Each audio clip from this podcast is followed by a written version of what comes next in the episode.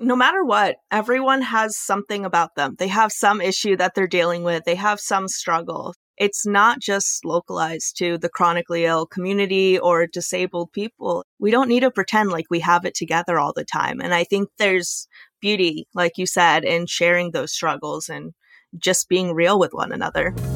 You just clicked on Radically Honest Podcast. We're demystifying the keys to success in our digital age through the art of raw storytelling.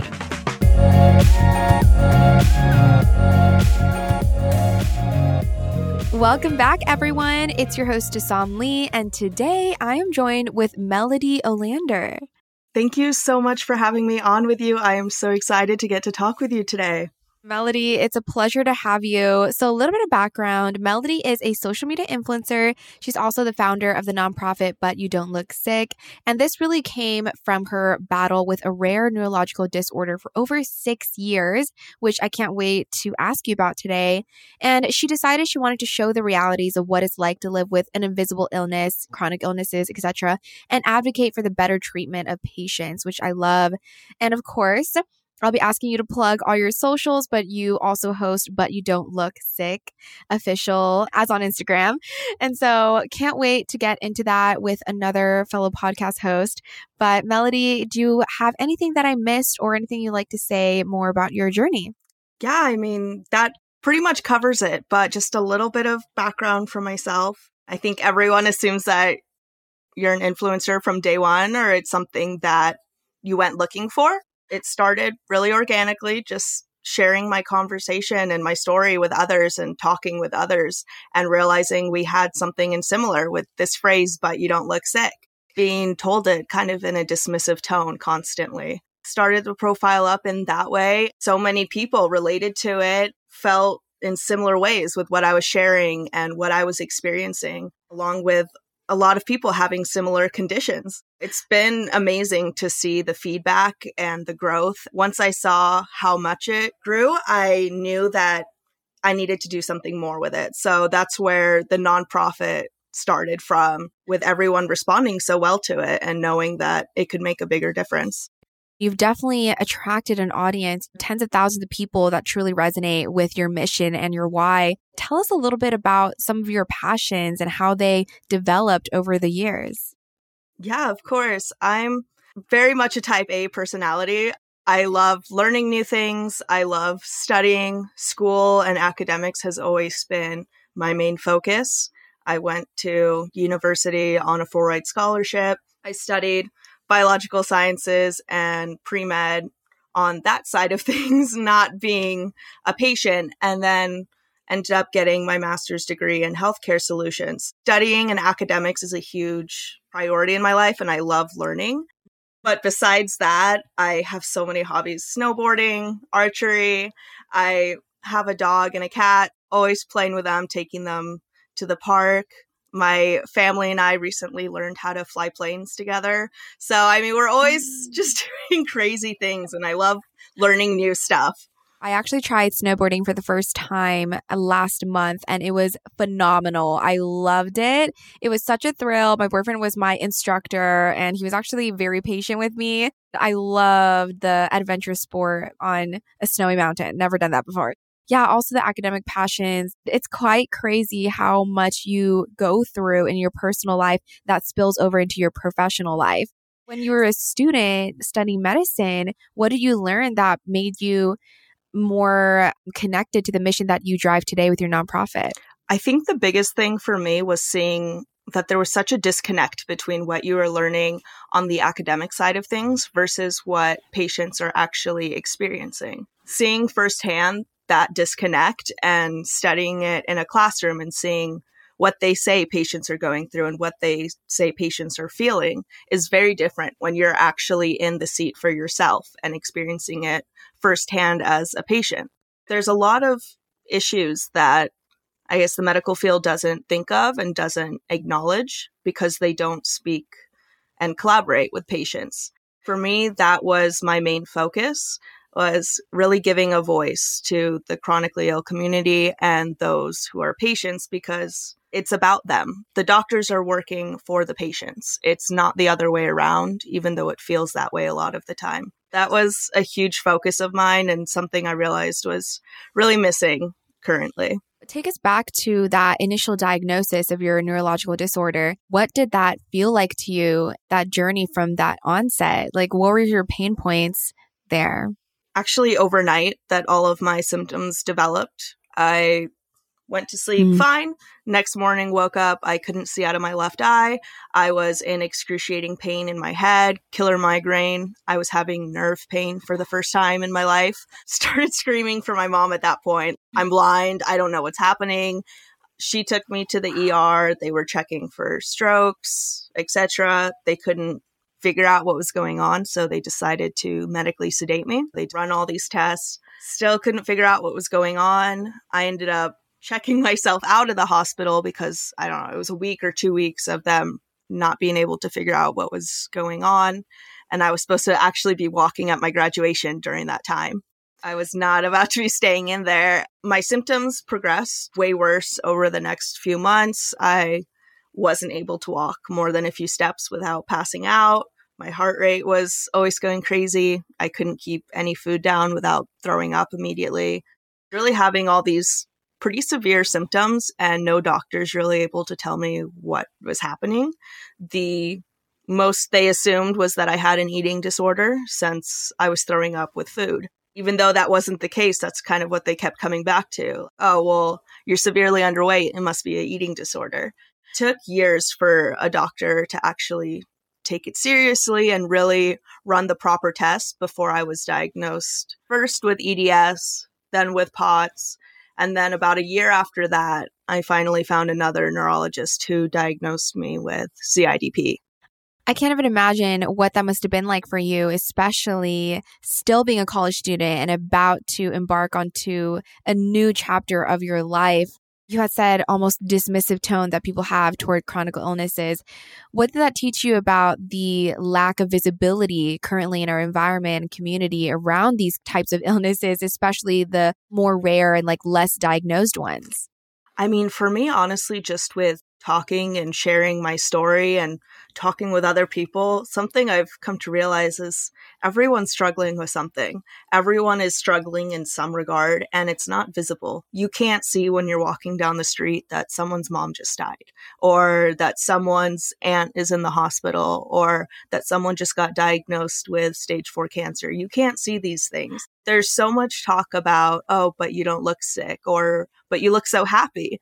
You're not going to sit around pouting. You're not going to sit around crying all the time. You don't see people at their worst all the time. You see them when they want you to see them and what they want you to see. For me, that was a huge lesson for me and realizing when people yell at me or when they're angry at me, I can see that they're hurt themselves or they're struggling. Whereas before, I would just kind of think, damn, what a jerk. It's given me a completely different perspective on understanding people, I think.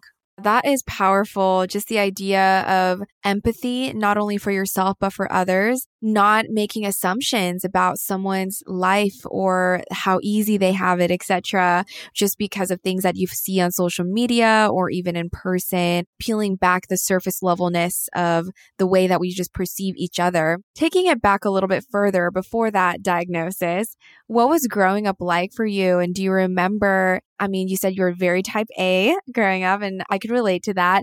Do you remember thinking that you wanted to do any of what you're doing right now, whether it's sharing that message, building a community around this cause, or even being a podcast host? The funny thing is, my passion growing up I always wanted to be a wildlife vet. And even going into college, I went into the medical field because that was the first step for veterinary. My college didn't necessarily have the veterinary classes, but the vet schools were okay with you taking all the medical classes and that fitting the requirements. For my first year of college, I was really interested in veterinary and didn't really think much about the medical route. But the more I was taking these classes and then started experiencing it for myself on a patient level, I just became more passionate about it and more interested in it. And then seeing what they were teaching in the school books, what they were talking about not being accurate, and then sharing my perspective, I would have so many people tell me, like, oh, why aren't you going into the medical field? Or why don't you teach? Or why don't you talk about this stuff? It didn't interest me and I didn't necessarily think about it until I feel like I kept getting pushed into that direction. Getting my master's degree really helped, really gave me that confidence in advocating, learning a different perspective of it. It wasn't necessarily something I ever intended on, but I've loved the journey and I think everything's worked out exactly how it's supposed to. I do think there are certain triggers, I guess, we have in our lives that make us realize, okay, like I'm actually passionate about this medicine more than I am about veterinary, whatever. Those things are so poignant and powerful in shaping the trajectory of your path. You wouldn't have reached the people that you have reached today without this sort of recourse. So it's definitely important to not be afraid to like take that leap of faith. As far as founding, but you don't look sick, you had said a little bit more about your why. What is the mission? Can you break it down for us a little further? I have a rare disease. With having a rare disease, insurance isn't required to pay for your treatments or your medications because they're not quote unquote proven to cure the disease. When you have a rare disease, there's generally not a lot of research done because it's so rare. They're not paying for research, so there's no proof of these cures insurance and doctors are easily able to deny us coverage, deny us our medications. And when most people find out about that, they're like, well, how's that even legal? Mm-hmm. It's so surprising that even when I was finding it out in school and learning about it in that way and then experiencing it for myself, I felt the same. How is this legal? I was in my neurologist's office the condition that I have is a demyelinating disease. So it means my myelin sheath is constantly breaking down. Treatment for that is called IVIG. It'll protect your myelin sheath from further breaking down. So it's not necessarily a cure, but it'll prevent your body from further breaking down. Without it, your organs don't function properly. You end up in a wheelchair. And I was mm-hmm. told mm-hmm. from my neurologist once they finally diagnosed me, there's this treatment it's not proven to cure it, but it helps a lot of people reach remission. The only thing is it's not covered by insurance and it's $10,000 per infusion. People need it every two weeks. Right wow. there, I'm faced with $20,000 every month.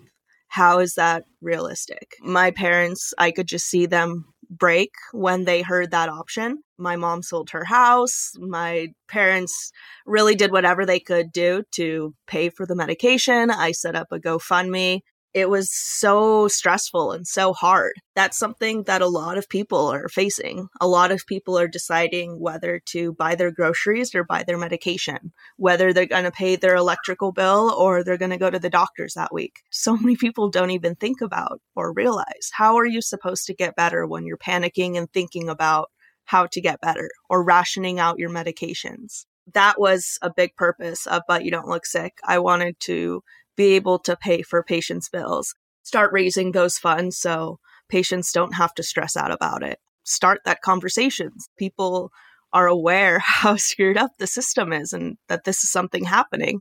Tell us a little bit about the lives that you've been able to impact through the organization, like the people that you've been able to help fund their medication.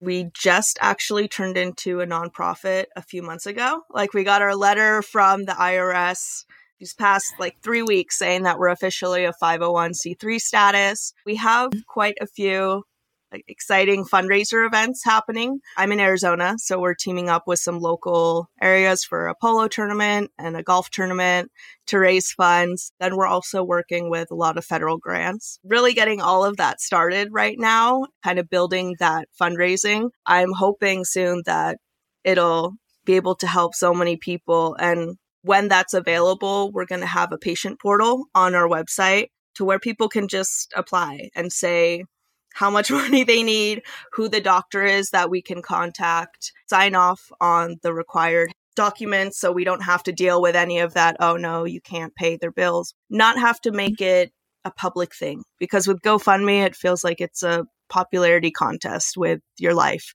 I don't want people to have to feel that way especially having gone through that, your empathy is like up the roof because you uh, totally understand what these people are going through.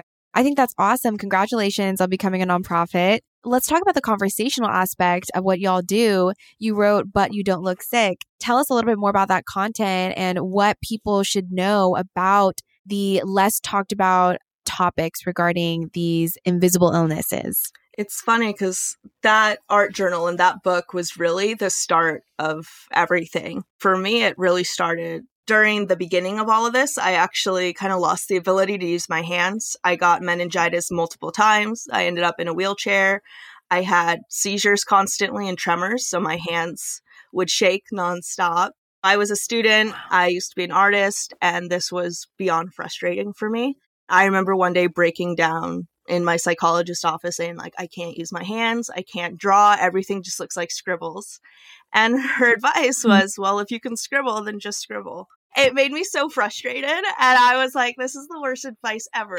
but I went home and I scribbled my frustrations out in this journal. I don't know how much time passed. I realized it kind of looked like a drawing. It kind of looked like some sort of art thing. I felt kind of better. And I was like, okay, well, mm-hmm. maybe she's kind of right. I don't know. I just kind of started drawing in this book. Eventually, I was able to use my hands again. Everything was able to become more detailed. I was writing quotes in there from therapy, things that were helping me, things I was feeling. Over the course of a few years, I realized this 100 page art journal was finished.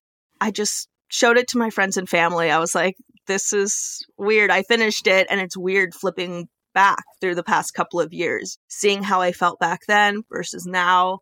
My friends and family wanted copies out of that art journal. They're like, I really like this drawing or I really like this part of the book. Can I have this? I said sure and I made copies of it just for them. A few of them were like, okay, well, how much would it cost to copy the whole thing? Figured it out and posted it just for them to be able to print it. The funny thing is, I was kind of discouraged at the same time with some friends in my group and friends with my boyfriend because they didn't understand how sometimes I looked so fine and then how sometimes I was in the hospital or couldn't do things. They were like, well, most of the time she looks fine. And I was ranting to my boyfriend and I was like, this is so annoying. They don't get it. They don't get what it's like. And he was like, well, how do you expect people to know your story if you don't tell your story? And for me, it was one of those moments where you were like, damn, you're right. you know, like, like yeah, you're like, damn, all right, that got me. You're right. My ranting kind of stopped. I thought, okay, well, if I already copied this for friends and family, what if I published it for other people? Being facetious, title it, but you don't look sick because I was annoyed with people saying, but you don't look sick. I just published it and kind of forgot about it. I guess I posted it on Amazon. I did a first set of copies, let people buy it through Etsy. And then it kind of started blowing up. People started reaching out to me to interview me about it. My personal social media page just was getting filled with all these friend requests and messages of people saying like, "Oh, I get told this all the time or I really related to this drawing or this part of your book." It became really overwhelming because I didn't want to ignore all these people. Their stories were really personal and really raw. I also didn't want to accept all these random friend requests of people I didn't know. A few weeks that had passed where I was just at this awkward, like, standstill of I don't know what to do. I wasn't a very public person. I wasn't sharing my story and my life. So I was like, you know what? I'll just make a separate social media page titled, But You Don't Look Sick. Can talk to people over there and it'll be separate. From there, it ended up exploding and people have really responded to it. So it's been amazing. This such like stripped down art journal, you exposing yourself in a very artistic manner from your low points to the high points. I love that. It is such a compelling story. And I'm so glad that this organic piece of self expression was able to reach so many people. When you reflect on your career journey, I guess, because this is part of your career now, this platform that you have and this nonprofit, where have you felt really in touch with your humanity? If that was your empathy for all these people that are struggling or your desire to just for people to understand just because you don't look sick doesn't mean you aren't sick. All of that, like, were there any key moments that really just hit you and you remember them? I can't even tell you the number of times where I've read messages that I received and I break down crying because they're just so kind or they've made a difference where someone messaged me that they weren't getting along with their parents for years and couldn't find a way to communicate with their parents because every time they talked to them, they would say, Yeah, you look fine. Like you're kind of being dramatic. She said she stopped this relationship with her parents completely. She said that over some of the posts I had made and some of the blog posts I had written, she had shared those with her parents. They ended up being able to reconnect their relationship and have a conversation and her be like, it's really hurtful when you keep saying that to me. And that makes me not want to talk to you guys at all. She told me now she has a relationship with them. They are more understanding and they're willing to learn how to be an ally as opposed to, I guess, give these dismissive comments or just even people telling me that they felt alone and suicidal until they saw that there was 40,000 other people that felt the same exact way. Knowing that it's making a difference on an individual basis, it's really my main priority. I always said if this makes a difference for one person or makes one person feel less alone, it's worth it for me because I felt alone in the beginning of my journey. It feels extremely isolating and it feels like you're the only person going through this. So to see 40,000 other people feeling the exact same way and being raw and vulnerable, it really does make a difference. And it makes you realize, okay, I'm not the only one. I don't feel crazy. I love that you almost went through this internal healing journey by going alongside other people's healing journeys, if that makes sense. Because I do think a lot of our most difficult experiences in life are meant to be shared, are meant to be beacons of light and hope for people that are going through the exact same thing. Because at the end of the day, like we are resilient people, and especially like people like you that have gone through these traumatic experiences and have come out on the other side with this vibrant voice. Like that is so inspiring. Can you remember someone in your personal life, because you're talking about this girl's parents, that also had a change of heart after seeing your work or seeing your posts, etc. It's kind of funny because for me now, but you don't look sick, it feels like an inside joke. There was definitely people in my personal circle that didn't necessarily understand my condition or they would kind of give me the same dismissive comment of, "Oh, but you look so good," or "You look so great today. I don't get mm-hmm. why you don't want to go. You look fine."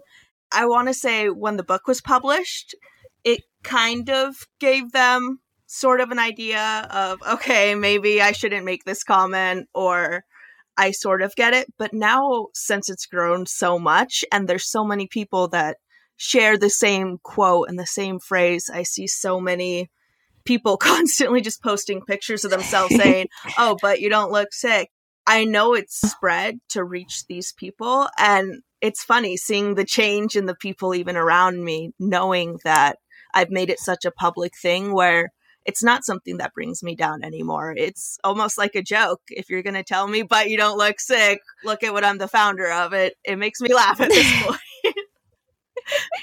you said it's like an insider joke, but it's also a good redirection because rather than saying, oh, it's something's wrong with me because maybe I should look more sick or maybe I should be sharing my story more or whatever. Like, yes, all that is great, but I like how you coined it in a where if someone says that phrase, like, but you don't look sick, then it reflects more on them and more on why they are being a little bit ignorant or just uneducated around this topic. Because I definitely feel people that are going through these illnesses, like, should not have that burden oh, I'm being burdensome or I'm the one that's causing this sort of tension or awkwardness or whatever. So, no matter what, everyone has something about them. They have some issue that they're dealing with, they have some struggle. It's not just localized to the chronically ill community or disabled people. We don't need to pretend like we have it together all the time. And I think there's beauty, like you said, in sharing those struggles and just being real with one another.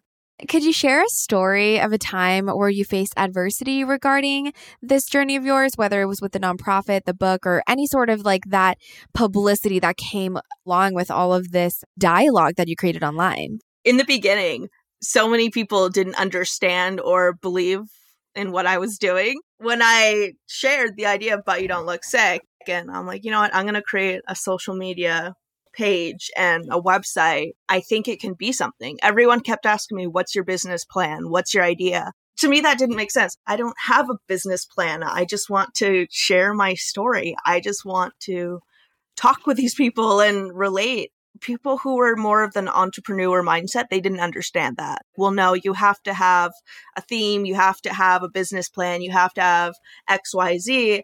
And for me, it was just being real with people and about being vulnerable and sharing my story in real time with them. It's funny to see how much it's developed and grown and to see these people being like, yeah, I always knew it would work out and be awesome. And when really they were like, oh, I don't understand it or I don't get it. Are there actually that many people with invisible diseases out there that'll relate to you?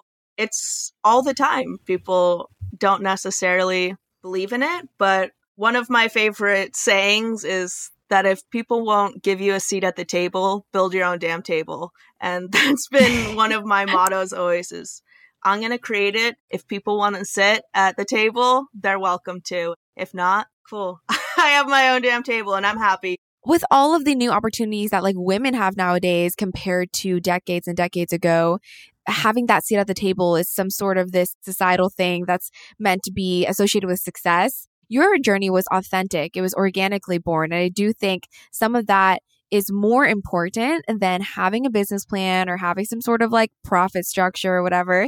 You are like the main voice behind your brand, and then everything else will follow. What about your growth personally and professionally as you counteracted these naysayers? Also, you know, began your nonprofit, which is also a very technical endeavor. What have you gone through and grown as a person? People always ask me if you could press a button and not be sick, or if you could magically have never gotten sick. For me, that stumps me because, yeah, we want to be better. We want to feel better. I want that more than anything. I want to hit remission. But I don't know that I would necessarily take it back because it's taught me so much as an individual with empathy and compassion. I think everyone needs to suffer a little bit to learn compassion, learn empathy, because otherwise we wouldn't even be having this conversation if we wouldn't have suffered a little bit. I think there's beauty in that. I think there's always going to be some resistance when you have this idea if other people don't believe in it, and that's fine. For me, I was always in the nonprofit realm and the business realm before this. After graduating, I did project management for medical institutions and nonprofits, kind of helped them from the ground up. And after doing it enough times and fighting with them to listen to the patient voice and listen to what the patients have to say, it kind of hit me. Why am I going to sit here and fight with these different medical institutions and nonprofits to do what I want them to do.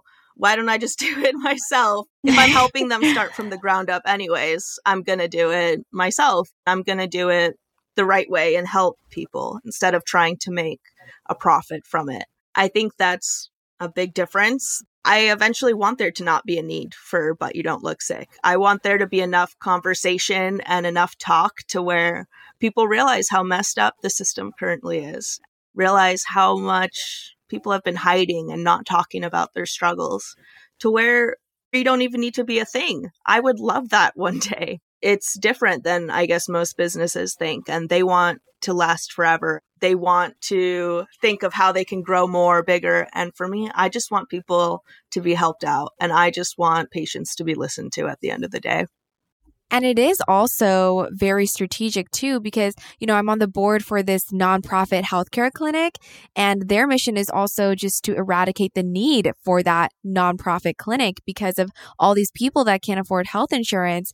And the thing is, like, especially with my limited knowledge of the medical world, especially with these people that don't have access to the like early medications or whatever when, when that problem worsens it creates like all these expensive like emergency room visits etc so being proactive about getting this awareness out there and making sure that people can get those proactive medications so that it doesn't worsen and you know becomes a bigger deal i think that's very important. Like do you agree with that or? Oh 100% i mean that was a main focus of mine is whole person health and care. And a joke that we always said in school was that all the medical systems outside of the US are very similar.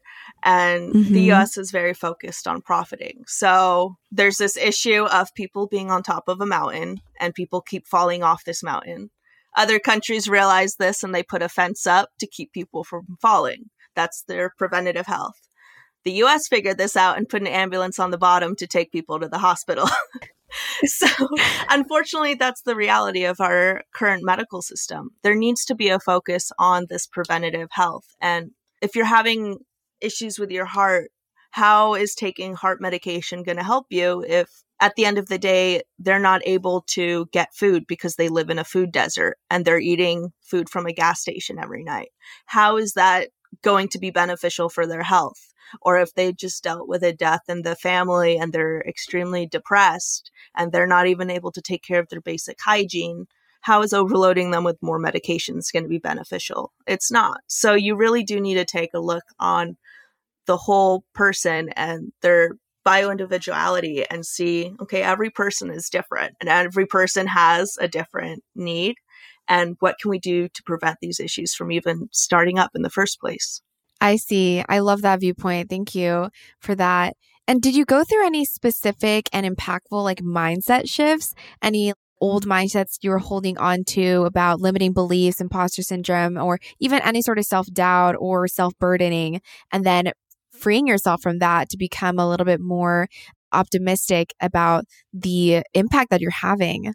Yeah, I think it's really easy to fall into a negative mind space or negative mindset when you're dealing with all these health issues. And for me, my mental health was something that really struggled in the beginning of this journey. I faced severe depression, I had severe anxiety, and finding a right the right psychologist was extremely important for me. I found a psychologist that helped me a lot work on my mindset and just changing my perspective. And for me, that was huge in I guess, my overall health. Because if you're pessimistic and sitting there, it's not going to be very beneficial for your health. And for me, I was kind of always someone who's overly positive. I can be going through a crappy situation, I can be laughing and cracking jokes, but I didn't realize how much that was harming me and how much I wasn't actually talking about the struggles, where we fall into that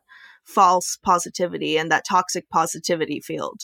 So I realized there's a huge power in being realistic and being honest. And you don't always need to be positive and pretend like it's okay. There's power in saying that you're struggling. And that was a huge shift for me. It was realizing it's okay to not be okay. And I don't need to have it together all the time because I would get, I guess, pretty terrible news. Like when you get a new diagnosis or medical issues come up and I would pretend to be okay. And deep down, I was feeling like crap and I was feeling miserable, but I didn't want to scare the people around me and I didn't want to make people feel uncomfortable.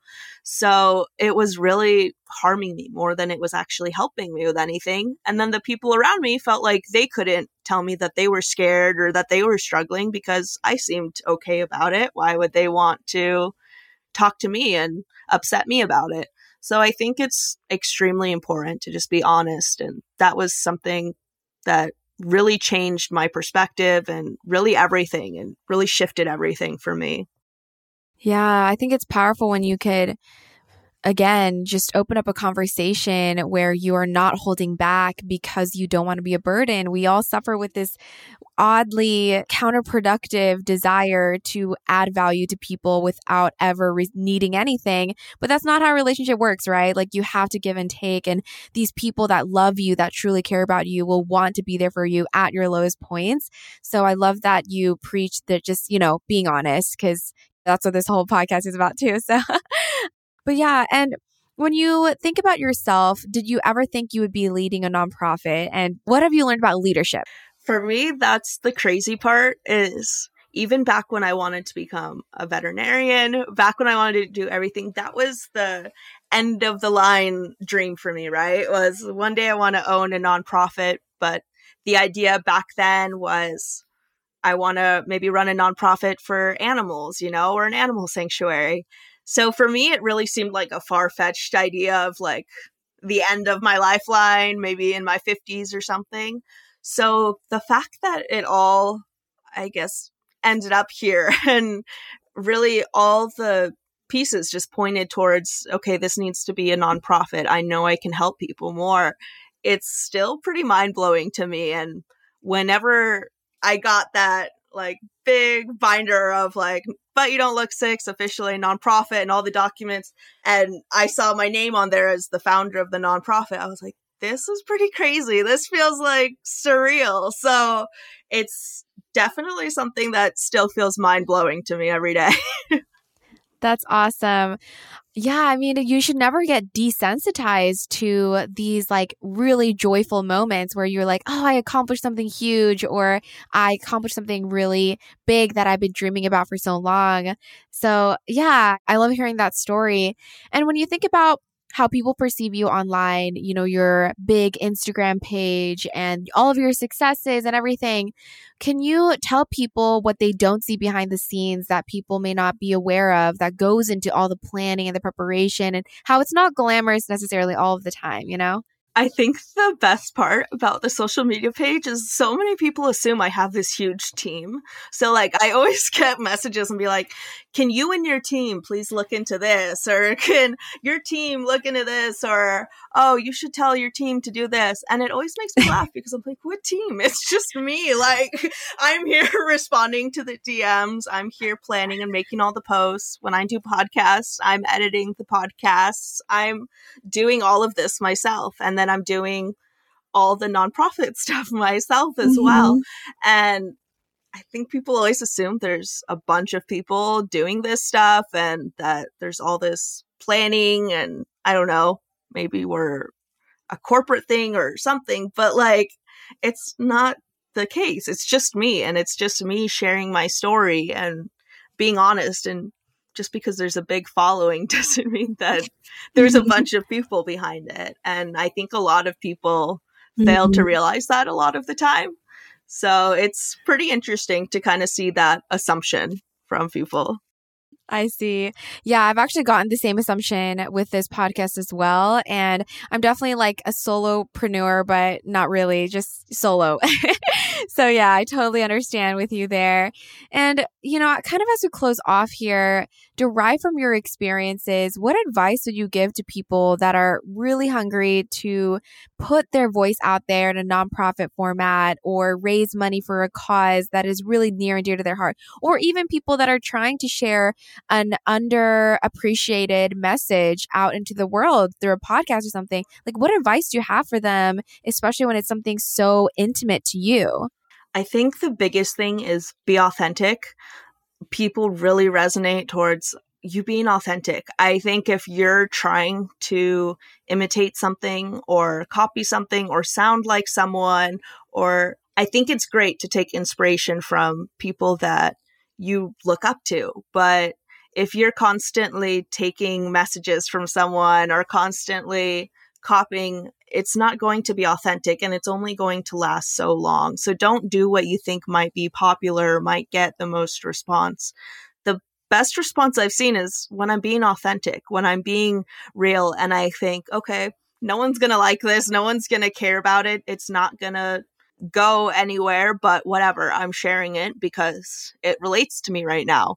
And that's when I get the most response to where when I share something that looks pretty that I think, oh, okay, people are really going to like this, it might not get the most views because it's not as authentic and real. And I think people really do resonate to being authentic and real. So figure out what your voice is and what your why is. And I think everything falls into place that way as opposed to trying to be something that you're not.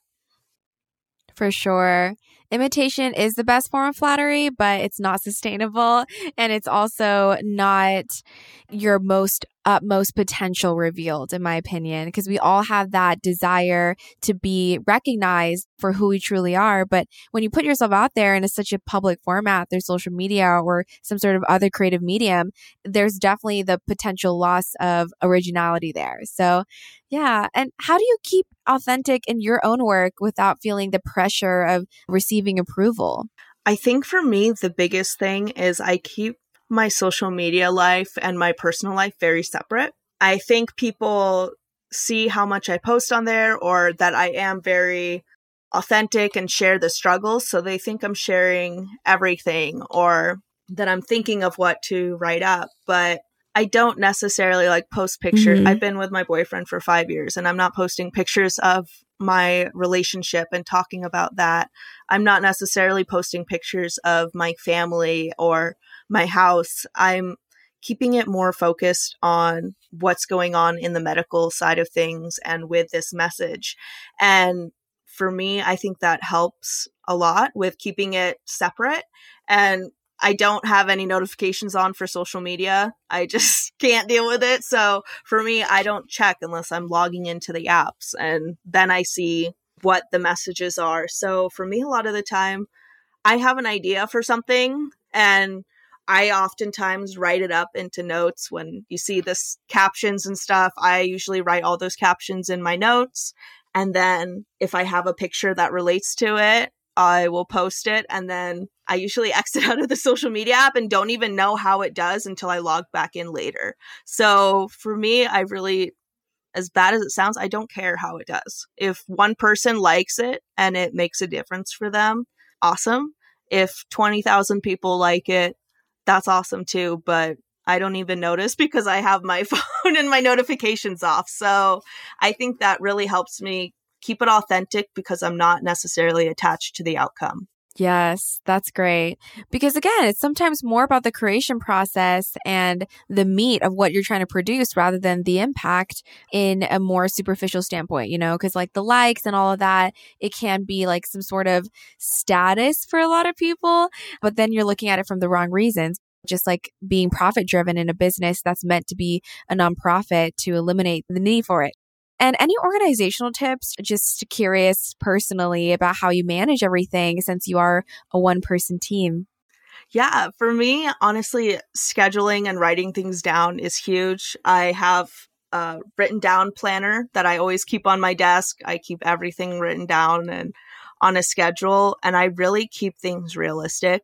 I can't do 10 different activities in a day. I know I'm not going to be able to post and edit a podcast in a day and take pictures. So I go through my week and I think, okay, if I need to take pictures for a brand, I look at a day I might have meetings and be dressed up anyways and schedule to do it then. Or if I know I'm going to be hanging out at home more one day, I can edit a podcast that day. And really planning ahead and scheduling and sticking to that schedule helps me because if I don't and I just keep it like, oh, I'll do it when I need to do it or when I have time for it, it's not going to get done. Just being realistic.